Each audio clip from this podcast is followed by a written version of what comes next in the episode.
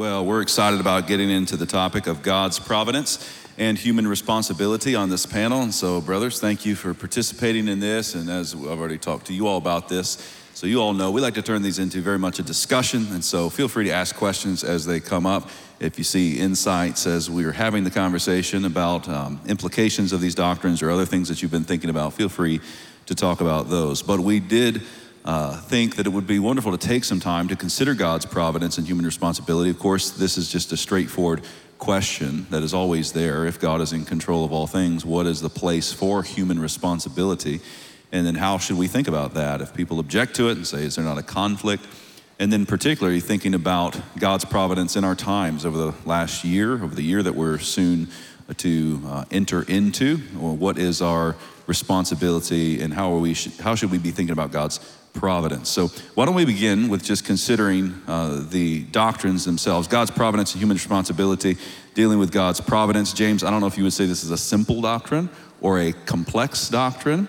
Um, I don't know, but uh, when we say God's providence, what do we mean? Just really quick on that. Doctrines can be complex. God can. So that's that's my uh, cover. Uh, All right. it's doing. complex. Uh, what is God's providence? God's providence is the, his operation in history of his eternal decrees. Amen. Just All in favor? Second? Aye. Well, I, I think we could say it's God working. Uh, Paul says in Ephesians 1:11 that God is the one who works all things after the counsel of his will. Now he says it in the framework of salvation, and he's talking about the hope that we have of an inheritance. And we might ask the question, how can I be sure that I will actually inherit all of these things that he has ordained for me in Christ Jesus. Uh, and then he, he adds this in as sort of um, fortitude because he's the one who doesn't just work some things for some people sometimes, but he's the one who works all things in accordance with the counsel of his will. So that our God is if everything, if we live, move, and have our being in Him, if He upholds all things by the word of His power, if He's the one, as Isaiah says in Isaiah 46, who declares the end from the beginning, saying, I will accomplish all my good pleasure, He's saying that to people in exile under hostile kings, and He's saying it uh, actually to explain the the rise of Cyrus, a bird of prey, shortly thereafter. So you have this idolatrous bird of prey who's going to come down on the Babylonian Empire with, with great carnage. And God says that He calls that bird of prey, like whistles him in to do His work. And I think it's reassuring the people that when the wicked prevail, it's a false interpretation for God's people to think that that means God is losing to just that extent. He works all things after the counsel of His will. No one can, I, I love Nebuchadnezzar, this is my all time favorite. Nebuchadnezzar's words after his restoration, where he says that God does according to his will among the hosts of heaven, and there he means demonic, uh, demonic and angelic powers, and among the inhabitants of the earth, and no one can stop his hand or say, then it says, or say to him, What have you done? So when God does what God does, he doesn't come into the review panel to see if it was a good shoot, so to speak. No one can stop his hand or say to him, What have you done? I think this is, this is the providence of God at, at work in our, in our world, in our lives. Jared, not to really add anything doctrinally to what was just stated, but um, just as, as a reference, at least for many of us, the Second London Confession of Faith, chapter 5, has, has a quite extensive doctrine of providence, divine providence, and lays out some boundaries for that that would be helpful if folks want to read that and refer to it later. Uh, but in my own congregation, being from California and living through what's been lived through in the last several months, we've I actually took, did a series on divine providence um, over Zoom in the evenings on Thursday evenings when we were first shut down by the governor and trying to figure out how to meet, which was a particularly difficult thing for our church because we rent facilities and no one would rent to us in violation of um, the governor's order. And so we were stuck with that for some time, trying to figure out how to meet. And so, how do you comfort people when they're watching, in, in the case of, especially at the height of the pandemic, watching over $3 million, um, excuse me, 3 million jobs disappear per week? right? When they're, when they're watching businesses shuttered and churches shuttered and they wonder what the future holds. And there's quite a bit of turmoil. And even in the early days, a lot of fear about what is this virus. We, we all really um, recognizably didn't know. And I think in the first few weeks, thought it was fairly reasonable for the government to say, hey, let's pull back on everything just in case because we didn't know. Um, but how do you speak in the face of that as a pastor? So I, I just wanted to spend time in divine providence with my congregation just to push them back to something like Matthew 6. Say, Jesus tells us not to be anxious. One of the things he says is to look at the birds of the air. And what's interesting is that word emblepo in the, in the Greek is this, this word um, to consider, to look long in the face. It's the, it's the same word that's used in Acts 1.11 when they stood gazing into the sky as Christ ascended. And, and, and Christ uses this word to, to look long, to consider the birds of the air. And so I told our congregation, what the doctrine of divine providence does is it presses us to go out and consider the birds. You just gone out and said, look at how the Lord is providing for them. Right at the, the root of that word providence is the word to provide. The Lord not only created all things, but the Lord is carrying all things to their proper end. He's providing for all things along the way. And, and so I wanted them to consider just go out and look at nature and the way God is providing for birds that don't, they don't store up in barns. They don't have jobs, but the Lord provides for them. And the Lord is going to provide for us as well. And we, we need to keep that, we need to be ever mindful of that. Just meditate on God's providence. Even in creation, the things that have been made, just to meditate upon what He is doing in bringing all things to an end, so their proper end. So I just press them in that way. Very good. Uh, the Baptist Catechism. There is a Baptist Catechism. It's a wonderful resource to take advantage of. We have it up on founders.org. Um, it can be found, I believe, in one of the tag books that we produce, but it says, God's works of providence are his most holy, wise, and powerful, preserving and governing all of his creatures and all their actions. And the reason I know that is because we have a Baptist Catechism CD where there's actually songs. They've taken every one of the Baptist Catechism questions and turned them into songs. I don't know if it's available out there in the store or not. On founders.org, it is there.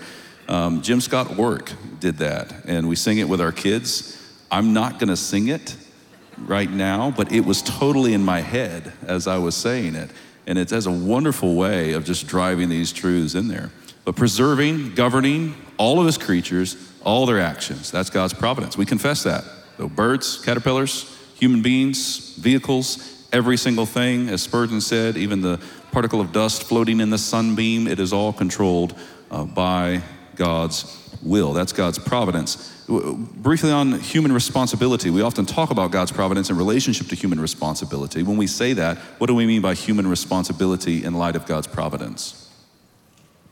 We are moral creatures created by God, and He has authority over us, and He has given us commands, responsibilities of how we are to live before Him in His world. So we have to obey. Yeah. We trust God. Well, here's the question Is there not a conflict?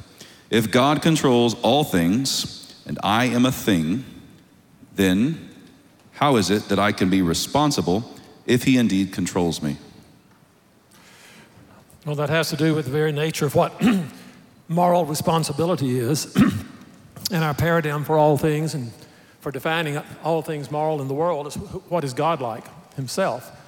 And the question is, can God be other than he is? And the answer, of course, we've already seen is no. Can God decree other than he decrees? The answer is no, because his decrees have in mind his own glory, and he perceives his own glory, and how his glory will work out in the perfect way. And so that which he decrees is, is that which arises out of his very nature. But God is the freest of all beings. He's most responsible of all beings. He is the most morally perfect of all beings.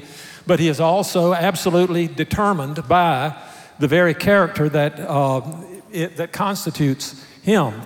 And so, if God is the paradigm for what moral responsibility is, then if we have a determining a corruption of heart in us, that does not diminish our responsibility at all. In fact, that is the very thing upon which our condemnation is based, in which our, all of our actions are based, if our uh, actions uh, do not arise out of a predisposition of heart, if they simply are accidents, then there's no responsibility at all in something that is purely an accident that was not intended.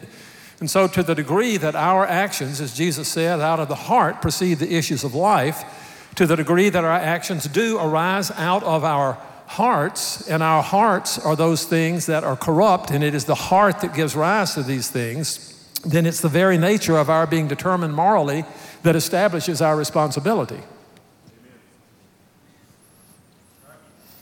I'll, I'll add with that in the doctrine of creation, uh, even, even apart from the positive revelation of Scripture, there's a moral obligation that's laid upon the creature just in so much as he is a creature. And I'm thinking of Romans 1:20 where it says that the invisible attributes and the eternal power and the divine nature are clearly seen through the things that are made and that yet men suppress the truth in unrighteousness, but Paul goes on to say that they did not honor him as God. And then it adds this little line, and I think this shouldn't be missed or give thanks. And there's a, there's a sense in which, if he is the one by whom and through whom and to whom are all things, things to which even nature witnesses, nature itself, as it were, puts us on the spot, uh, at the very least, uh, to say thank you and to live our lives in grateful dependence upon him and service to him. And that's, a, that's an obligation of the creature qua creature. Just being creature puts us uh, in that position of obligation. So the fact that God decrees the end from the beginning and is at work in all things to accomplish his purposes does not in any way alleviate the fact that there are obligations laid upon particularly his rational creatures, angels and men, that there are obligations laid upon us to order our hearts and our adoration and our desires to God as the one from whom we receive all things and unto whom are all things and by whom are all things. So that I think that obligation is an obligation that is given um, specific contours in something like the Ten Commandments. Um, there are more, there's further specification. There are more than the Ten Commandments in Scripture that give us direction on how to live as grateful servants of the King, but it's, it's, nature itself and our place as creatures within it that make that moral obligation um, an unquestioned reality. So it's, it's not a question of are we obligated, it's a question of did you give yourself life, breath, or anything? Paul says, What do you have that you have not received? Uh, that in itself gives us a moral obligation to love Him, serve Him out of gratitude to Him. Philippians, Paul said, uh, Work out your own salvation with fear and trembling, for it is God who works in you, both to will and to do according to his good pleasure. And this ties in with what James was saying earlier about the simplicity of God, that he, he is, he exists as he is, he doesn't change, he's not acted upon, but, but we are. And so there, there are various aspects of God's immutable, simple nature that act, it seems, in a partitive way upon the creatures because we are finite. We, we do exist in parts. And so we experience His mercy in some situations, we experience His wrath in some situations, we experience what we call His love in some situations, although love and mercy and wrath all arise out of His, his infinite goodness, but we experience them in this, in this partitive way. And in the same way, our holiness is not something that is intrinsic, although God intends His people to be holy. Uh, he has chosen us in Christ that we should be holy and blameless before Him. In love, He predestined us to be adopted as His children through Jesus Christ. And so His eternal purpose for His people is to make them holy. As Peter says, the Lord says, Be ye holy, for I am holy. And so, as God operates in us, He operates in us according to His truth. He operates uh, in us according to the energy that He provides. Work out your salvation with fear and trembling. That salvation that He's given you should be manifest in your actions, and so you're consistently working out, and, and more and more you will reflect uh, the wholeness and the, and the holiness of God as these things are worked out. Uh, but these are not done in, in uh, an energy that is ours itself, but there's a secret operation of God in which He is working to produce that in us. For it is God who works in you both to will and to do according to His good pleasure.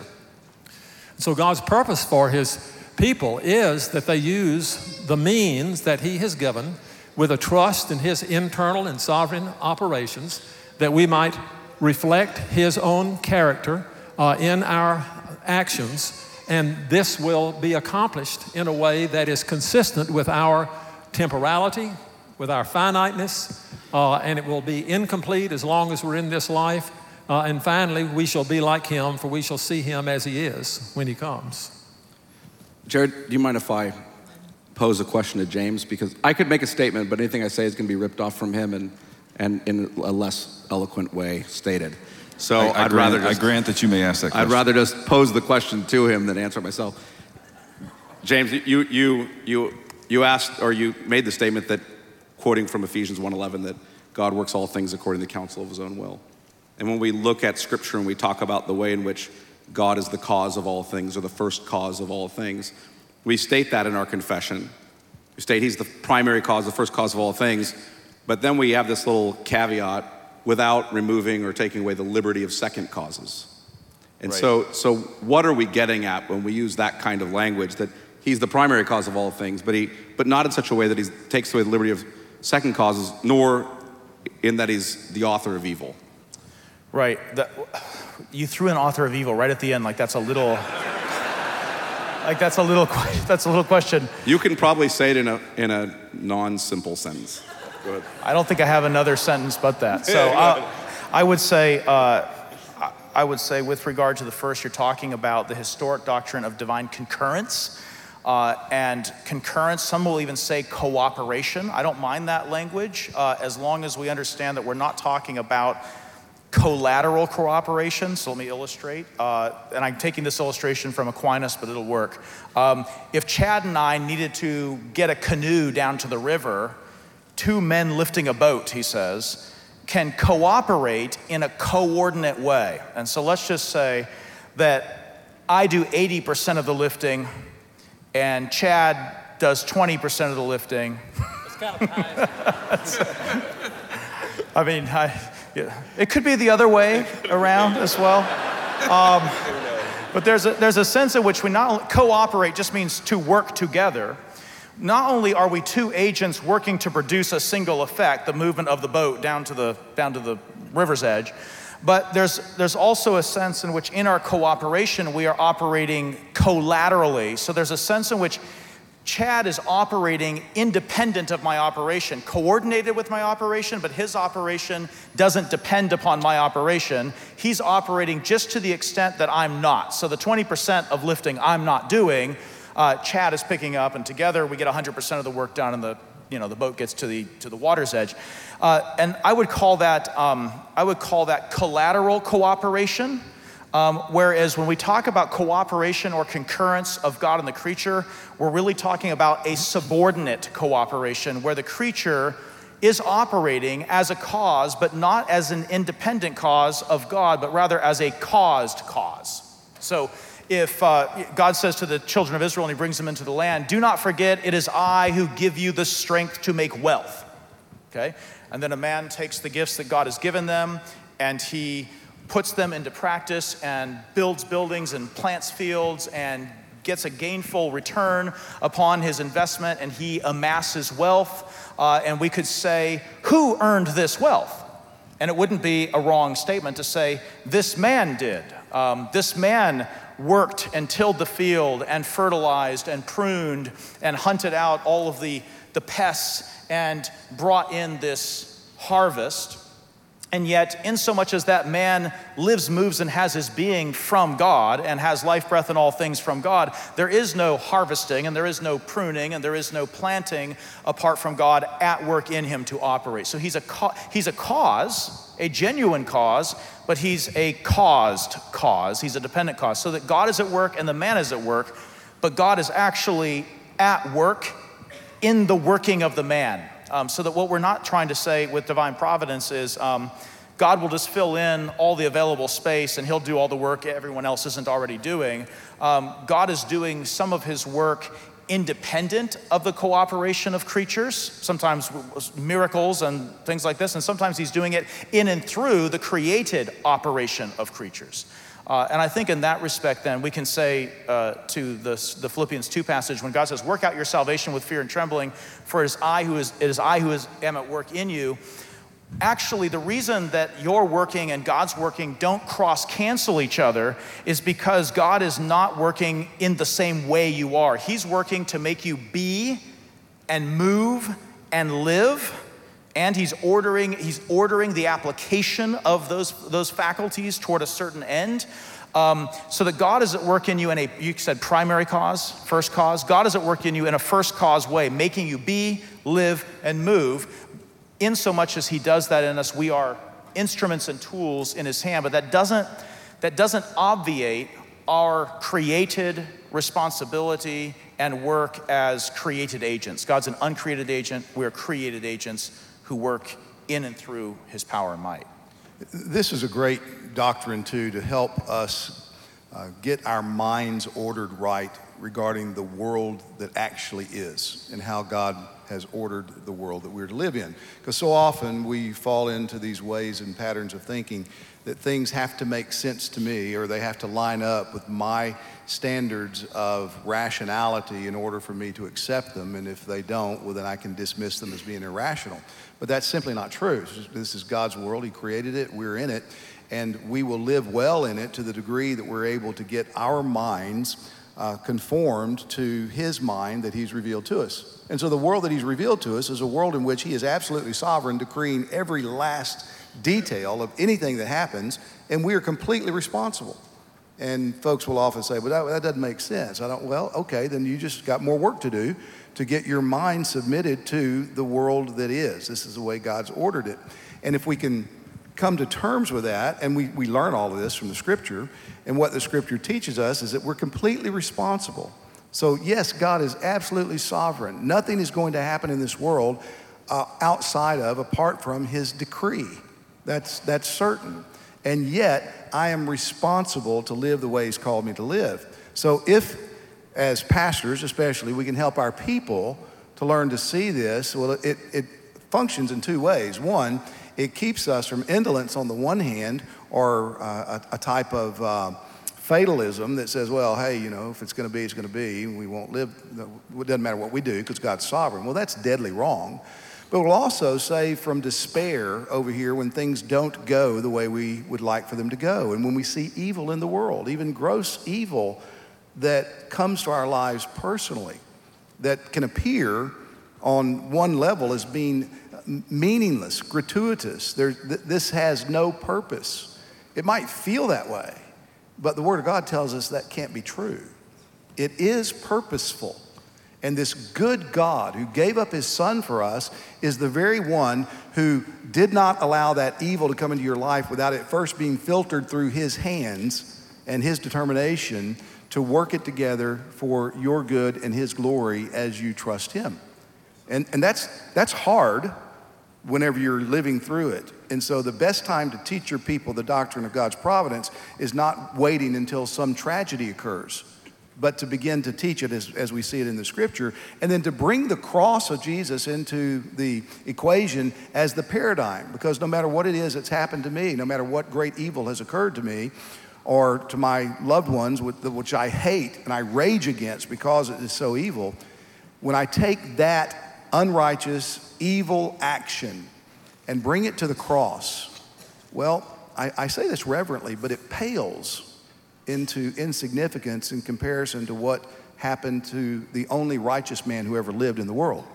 Uh, what happened on the cross is the greatest miscarriage of, ju- of justice in human history when you're looking at it in terms of how people are to live in God's world. It, it was a heinous act of injustice. It was the murder of the only righteous man who ever lived. And where was God in that? Well, God was the master of ceremonies. God was doing that. God was doing his deepest work of redemption in that event. And if I can believe that and see that, then whenever evil comes to my life or those of my love, I can believe, based on what he's done in the cross, that he is working in this as well. And he's going to keep his promises to work everything together for my good, his glory, because he is sovereign. That doesn't alleviate my responsibility, but it does provide incredible comfort and hope uh, going forward in the wake of such evil. It's amazing how much uh, this, these ideas of human responsibility and divine sovereignty and the certainty of God's decrees come out in uh, how much uh, Peter matured uh, during the, the 40 days after the ascension. And Peter is preaching at Pentecost, and then he's preaching after he performs miracles and after he's been uh, beaten. But on one occasion, he's talking to the Pharisees and those uh, who are responsible for putting Jesus to death. He said, you, you took the author of life and put him to death, but God raised him from the dead. Uh, the, the juxtaposition of that language is so intriguing to me. The author of life you put to death, but God raised him from the dead. So, so human responsibility in, in the, the realm of the incarnation and the purpose of God toward his beloved Son, even though he was the one that was immutably the giver of life, he is the, not the one uh, in any sense who was at the mercy of people. Nevertheless, he put himself into a position by the incarnation where his life could be taken from him. And so the author of life was killed by those, but God's evaluation of him was completely different. God raised him from the dead. You put him to death, God raised him from the dead. And then later, Peter brings up these whole ideas of the mystery of divine providence and human responsibility. Uh, in the text that you all know very well, he was delivered up to you by the determinate counsel and foreknowledge of God, and you took him with wicked hands and crucified him. So, uh, uh, referring to Tom's looking at, at our uh, trials compared to what happened to Christ, that, that passage of Scripture, I think, really crystallizes that entire idea that God has a determinate counsel. Uh, he has set his heart upon these events that they will happen, and yet those who were the means by which they happened were wicked in their, in their actions. I would go off that and make a, a formal and material distinction uh, that I think that sinks. Chad laughs at me. Of course, he would yeah, yeah. make a material and formal distinction. Well, let me let me make it anyway. Uh, laugh, laugh, if you want to. Yeah. Um, that that that singular act, nailing nailing the author of life, the Lord of glory, to the cross, at the level of human intentionality, was wicked. So that there, there was a formal wickedness, uh, a depravity in the will of those who, who performed that miscarriage of justice on the human level. And yet, with regard to divine intentionality, it was the revelation of his inscrutable wisdom, goodness, love, and justice at the material level, one and the same event, but at the formal and intentional level, wicked men in that event intending and doing wickedly, God at work in that event intending and doing the most good. So the greatest evil in the history of the world becomes at one and the same time in the hands of God and at the level of divine intentionality, um, the greatest good and kindness ever done to the human race. And I think of it as sort of a, that, that to me is sort of an exposition and an enlarging of what. Uh, Joseph says to his brothers after they had sold him into slavery, and we know this text well in, in, Genesis 50, where Jacob dies and the brothers are fearful that Joseph is now going to come down on them for selling him off at 17. And he says, do not be afraid. Am I in God's place? As for you, you meant evil against me. And there's that, there's that intentionality language in it. And that's where the sin was actually. Herman Bavinck says, the will, I like Herman Bavinck, by the way. I just, I'm not just throwing that. He's a reformed dogmatics. Bavinck says that the will is sin's showplace. Intentionality is where sinfulness, the heart, and the the uh, intention is where sin lies, or the failure of intention is where sin lies. The works that we do just sort of manifest the intentionality of the heart. He says, You meant it for evil, but God meant it for good. It's not that God, God, when he says it there, you meant it, he's talking about being sold into bondage. The same it God intends and they intend, and yet God intends the it for good and they intend the it for evil. And I think that's the, it's that coincidence of a single event in which there are wicked, created agents at work doing evil, there is in the same event God at work doing good and preserving many souls alive by that event. And I think that's the mystery of it, so that God isn't just swooping in and God isn't doing other things after the evil thing. It's, it, this is the great mystery. In and through the evil that men do, God, in that very thing, not evilly, that is a word actually, is doing, uh, is doing and accomplishing His good pleasure uh, and our good. And that's, that's really the concurrence, where there's not a competing of causality or a sharing of causality, but each is operating uh, in a different way intentionally, God according to his most holy purposes, and man uh, in sinful ways. I think that particular event that you've referred to, uh, Joseph had the benefit of being able to see the good that was in that. And that's one question I think we all ask, isn't it? Because there are a lot of things that happen and we don't think we see good in them immediately. And so our, our reflex is to why? Why did this happen? And I think this, is, this is a part of the image of God in us that we know that there's purpose. We really want to know what the purpose is. And of course, we have a revealed statement that all things work together for good to those who love God and are the called according to his purpose. For whom he did foreknow, he also did predestine to be conformed to the image of his Son, that he might be the firstborn among many brethren. And whom he foreknew, he also uh, uh, predestined. Whom he predestined, he justified. Whom he justified, he glorified. So, what shall we say to these things? If God be for us, who can be against us? So, what, what we struggle with sometimes is wanting to find out how is it that we find the benevolent intention of God in things that, in, the, in their immediate occurrence, seem to be destructive? How, how do we do that?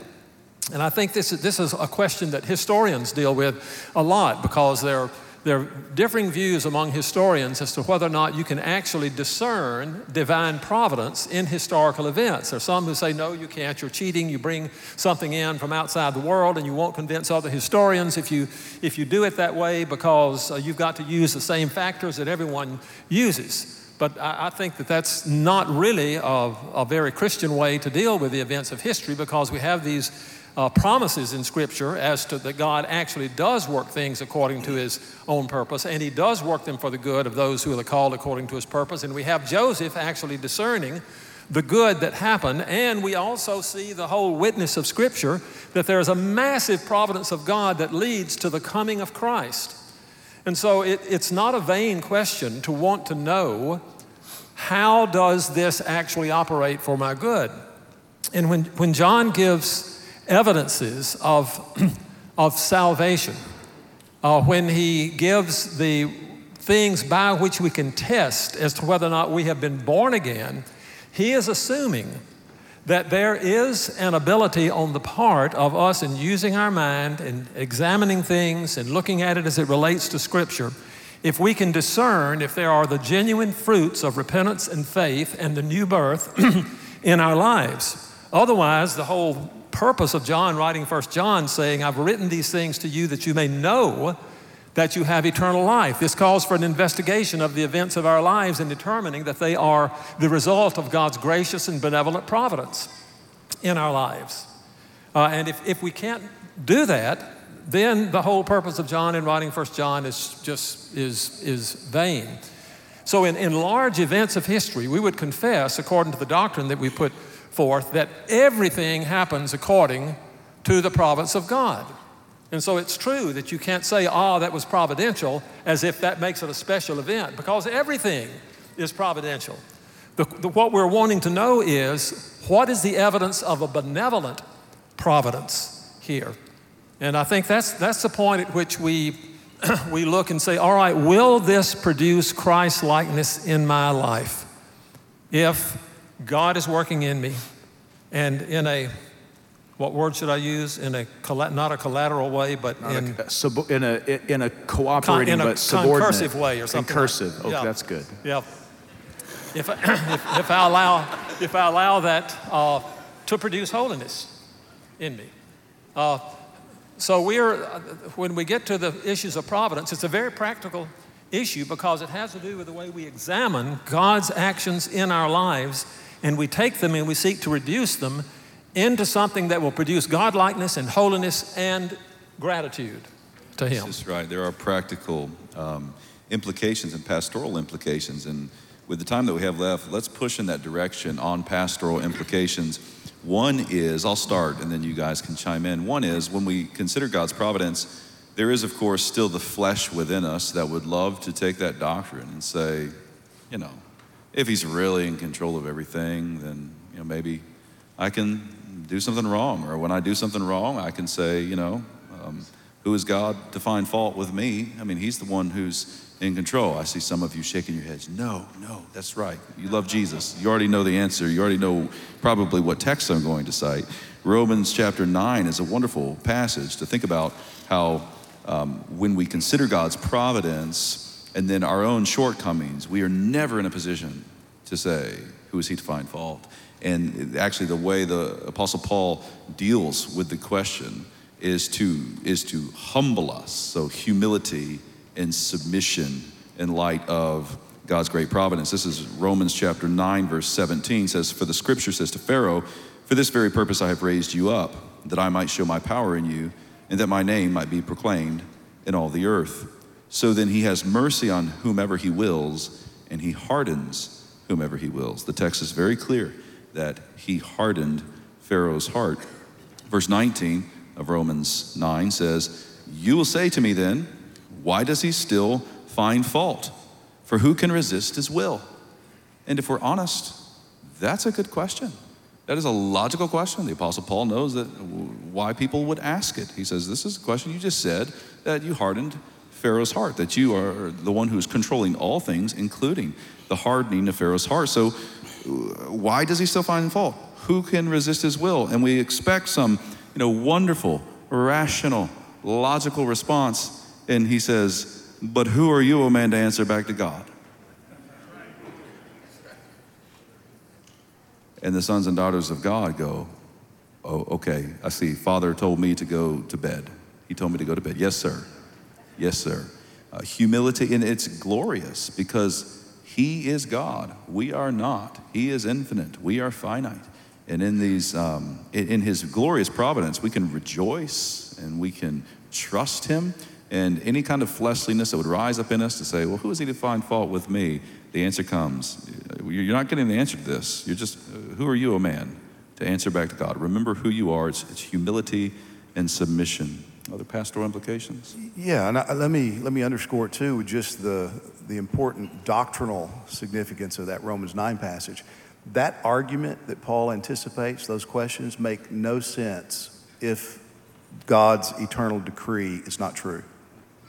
If God's not absolutely sovereign, then those protests make no sense. Nobody would ever question that. So it's only in the context of what we're talking about and God's providence with His decree being infallible, immutable, it will come to pass, uh, being real.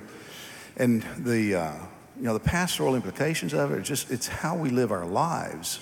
It's it, it's coming back to the ways that God has demonstrated His faithfulness, His goodness his incredible grace to us throughout all of human history. And there are those things that look like colossal disasters, like Joseph being sold into slavery. I mean, just try to put yourself in his spot. You know, what it must have felt like for him to go through everything he did, and yet God enabled him to see before the end of his life, yes, he did this for good. And we see that time and again with Paul being arrested. And he wanted to go to Rome. Well, he got to Rome and he didn't have to pay for it because they, they took him there. Um, but yeah, the government ticket, you know. And you, you, see it with Jude's letter. You know, Jude had a, a, a certain type of letter he wanted to write, but because of difficulties, and I'm sure he would never have chosen that he recognized he had to write a different letter. letter. And as a result, we get the great letter of Jude that we have in the Bible. So God's demonstrated time and again how he rules and overrules in the world and it keeps coming back to the cross. You see it in the cross. If, you, if, you, if we can get that, that sense of how God was working in the cross as he's revealed it to us, then that, that truth can shape us so that what you just said is, yeah, okay, I don't understand this, but this is what God says to me. This is still the way of my responsibility. This is still the way to walk in His commandments. And it's hard and it's painful, but I know He's good. I know He, he has not withheld His own Son from me. He is not going to withhold anything else from me that's for my good. And so it, that's faith. I mean, that's the exercise of faith. And we grow as God doesn't give us all the answers that we might like to have so that it, quote, makes sense to us and we therefore are trusting something other than what God has revealed. Final thoughts, pastoral implications, implications? Uh, I probably, we probably don't have time to jump into this particular question, but just for thought. Are there issues in history that, by God's providence, clarify things for us that in our exegesis of Scripture were very fuzzy? And then events happen in which one option sort of comes out on the top, another option doesn't, and it becomes very clear. Um, for example, is it right to revolt against a king? Uh, we're to be sub- submissive to the authority. We're, we're to suffer under them unless they're asking us to do something that is opposed to the will of God. Uh, and yet, there were uh, sufficient uh, political resistances to the King of England in the 1770s that led to a Declaration of Independence and led to the Revolutionary War. And so, is the Revolutionary War a clarifying aspect about certain things that relate to submission to the authority of a king who has said that we have the right to bind you in all things whatsoever? Uh, is that right or not? Did Providence, the, I've been reading the sermon by Richard Furman called, delivered on the 26th anniversary of the Declaration of Independence, written in 1802, called America's Deliverance and Duty. And he has six or seven different evidences that the revolution was clearly a result of the benevolent providence of God. And that is used as a part of the justification of it that God entered in and God clarified these issues and God gave us uh, victory, and therefore we have religious liberty, and we have a place where we've, we have free churches in a free state, we have the right to preach and the right to defend, and, the, and we have no established church, and all of those things. And so, all of these evidences of God's providence, of God's benevolence, providence, cleared up what was a, a very um, contentious exegetical issue between Anglican Tories and Baptist dissenters. It, did God's providence clear it up?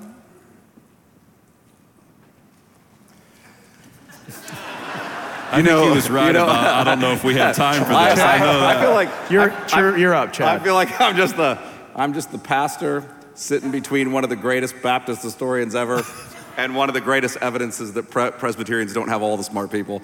So I'm, I'm just, that's how I feel. And I'm, by the providence of God, I own that shirt. I didn't put that one on right now. So I'm feeling pretty good about a few things. I'm not sure how to answer your question, though. I, I, can, do you want to answer that one, or can I take it a different direction? You, you have an answer for him? No, I'm going to let you take it. Um, I, you know, I think um, I'm going to go a little different direction, and we'll see what James does. It was basically. It's a good, it's a good question. We can all chew on for a while. Um, I, I think as a pastor in California, um, watching what's happened in the last year, and feeling the, I'm sure, imagining the angst that many of you all have. Um, I don't know if you saw, um, if you guys ever see the Los Angeles Times, but I do. They just ran a headline, and the headline was about the Biden plan, and the Los Angeles Times headline was, Make America California Again. And I thought, boy, that's gonna make some of y'all angsty, right? Let me just say on behalf of the Christians in California, we are, we are sorry. What's your coming your the upside of being from California, though, in God's providence. That's right. Upside of being from God's uh, from California, God's providence, though, is, is we're already used to what you all about to face. So, um, how, how, how do we how do we endure this um, and I, I, I, think I've come back to Psalm 33 again and again this year. I, I just want to read that and, and for you all to hear some of that. I'll, I'll really start in verse 4. For the word of the Lord is upright, and all his work is done in faithfulness. He loves righteousness and justice. The earth is full of the steadfast love of the Lord. By the word of the Lord the heavens were made, and by the breath of his mouth all their hosts. He gathers the waters of the sea as a heap, he puts the deeps in storehouses. Let all the earth fear the Lord. Let all the inhabitants of the world stand in awe of him, for he spoke, and it came to be. He commanded, and it stood firm. The Lord brings the counsel of the nations to nothing. That's really good news when Gavin Newsom is your governor. He frustrates the plans of the peoples. The counsel of the Lord stands forever, the plans of his heart to all generations. Blessed is the nation whose God is the Lord, the people whom he has chosen as his heritage. The Lord looks down from heaven, he sees all the children of man. From where he sits enthroned, he looks out on all the inhabitants of the earth, he who fashions the hearts of them all and observes all their deeds. The king is not saved by his great army, a warrior is not delivered by his great strength. The war horse is a false hope for salvation, and by its great might it cannot rescue. Behold, the eye of the Lord is on those who fear him, on those who hope in his steadfast love, that he may deliver their soul from death and keep them alive in famine. Our soul waits for the Lord. He is our help and our shield, for our heart is glad in him because we trust in his holy name. Let your steadfast lo- love, O Lord, be upon us, even as we hope in you. Amen. That's a wonderful place for us to close. Thank you, brothers, for being on this panel, and thank you for being here to listen. Let me pray, and we'll close out. Father, we give you praise for you indeed are our help and our shield. Our hearts are glad in you because we trust in your holy name. And our souls do wait for you, knowing that you are working all things for your glory and for our good. So strengthen us and help us to trust you. For we pray this in Christ's name. Amen.